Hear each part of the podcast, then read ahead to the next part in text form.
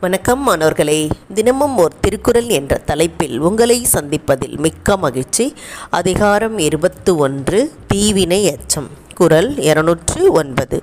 தன்னைத்தான் காதலன் ஆயின் எனை தொன்றும் துன்னற்க தீவினைப்பால் தன்னைத்தான் காதலன் ஆயின் எனை தொன்றும் துன்னற்க தீவினைப்பால் இதோடைய பொருள் ஒருவன் தன்னைத்தான் விரும்புவது உண்மையானால் அவன் யாருக்குமே சிறு தீங்கும் செய்யக்கூடாது. ஒருவன் தன்னைத்தான் விரும்புவது உண்மையானால் அவன் யாருக்குமே சிறு தீங்கும் செய்யக்கூடாது. போன குரலை நம்ம பார்த்தோம். ஒரு எறும்புக்கு கூட தீங்கு செய்யக்கூடாது அப்படின்னு பார்த்தோம். அது மாதிரி தான் இங்கே என்ன சொல்கிறாங்கன்னா உன்னை போல் பிறரையும் நேசி உன்னை போல் பிறரையும் நேசி. நமக்கு அடுத்தவர்கள் ஒரு கஷ்டத்தை கொடுத்தா எம்ம எவ்வளோ வலிக்குமோ அதே மாதிரி தான் நாம் அடுத்தவர்களுக்கு ஒரு தீங்கு செய்தாலும் அது அவர்களுக்கு கஷ்டத்தை கொடுக்கும். அந்த நிலையை நம்ம யோசித்து பார்த்தோம்னா கண்டிப்பாக நம்ம யாருக்குமே என்ன செய்ய மாட்டோம்? தீங்கு செய்ய மாட்டோம் அப்படின்றத தான் இதில் பதிவு செய்திருக்காங்க.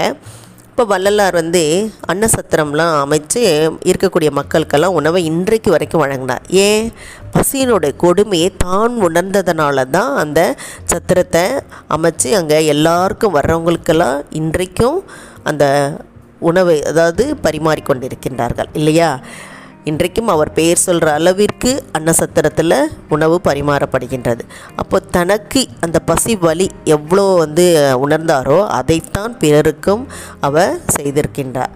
தன்னை போல நினைத்து நம்ம ஒரு செயலை செய்தோமானால் யாருக்குமே நம்ம கெடுதலை செய்ய மாட்டோம் அப்படின்றதை சொல்கிறாங்க அதே மாதிரி கர்ணன் வந்து பெரிய கொடைவள்ளல். ஆனால் வந்து எத்தனையோ வந்து தானம் செய்தாலும் அன்னதானம் செய்யலை. அதனால தான் நரகம் வந்து உண்மையோ பொய்யோ இருந்தாலும் நரகத்துக்கு போகும்போது அவனுக்கு பசி எடுக்கும்போது நீ வந்து எல்லா தானமும் செய்த ஆனால் உனக்கு அன்னதானம் செய்யாதனால தான் வந்து உனக்கு பசி கொடுமை இருக்குது அப்படின்னு சொல்லும்போது ஆனால் ஒரே ஒரு தடவை யாரோ வந்து சத்திரம் எங்கன்னு கேட்டதுக்கு விரலில் தன்னுடைய விரலால் அந்த இடத்த நீ சுட்டி காமிச்ச அதனால் உன்னுடைய விரலை சப்புனா உனக்கு பசி நீங்கிவிடும்னு சொன்னாங்க. அது மாதிரி தான் ஒருவருடைய தானத்திலே எது சிறந்த தானமாகவும் சொல்லப்படுகின்றது? அன்னதானம் சிறந்ததாகவும் சொல்லப்படுகின்றது. வள்ளலார் வந்து வாடிய பயிரை கண்டபோதெல்லாம் மனம் வாடி நின்றார். ஒரு தாவரத்துக்கு கூட ஏற்படுற கஷ்டத்தை நம்மளால் உணர்ந்து பார்க்க முடியுதுன்றதுக்கு இதுவும் ஒரு சான்று தான். இப்போ இது மாதிரி நம்ம அடுத்தவர்களுக்கு எந்த வகையிலும் தீங்கு செய்யாமல் இருக்கணும்னா நம்ம அவர்களை என்ன செய்யணும்? நேசிக்கணும். தன்னுடைய வாழ்க்கையை நம்ம நேசிக்கிறது மாதிரி அவர்களையும் நம்ம நேசித்து நம்ம இடத்துல இருந்து பார்த்தோம்னா எந்த தீங்கும் நம்ம செய்ய மாட்டோம் அப்படின்னு சொல்கிறாங்க அதே நேரத்தில் பகைவர் நமக்கு இருக்காங்கன்னு வச்சுக்கோங்க. அவர்களுக்கு வந்து ஏதோ ஒரு இடத்துல அடிபட்டு அவங்க கிடக்குறாங்க. ஆனால் அந்த இடத்துல யாருமே வந்து உதவி செய்கிறதுக்கு இல்லை. ஆனால் நம்ம காதில் வந்து அந்த செய்தி விழுது. அப்போ நமக்கு என்னன்னு நம்ம இருந்துடாமல் அவர்களுக்கு ஓடி போய் என்ன செய்யலாம்? அந்த உதவியை செய்யலாம். அதனால தான் என்ன சொல்கிறாங்க தன்னை போல பிறரையும் நேசித்து நம்ம உதவி செய்தோமானாலும் நம்ம வந்து கண்டிப்பாக யாருக்கும் கெடுதல் செய்ய மாட்டோம்.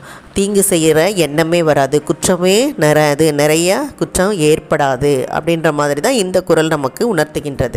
இதை படித்து பயன்பெற வேண்டும் என்று கூறி உங்களிடமிருந்து விடைபெறுகின்றோம். இதை வழங்கியவர்கள் ஐடிடி திருப்பத்தூர் மற்றும் இரா வனிதா தமிழாசிரியர் காரைக்குடி. நன்றி நன்றி மனோகலே நன்றி.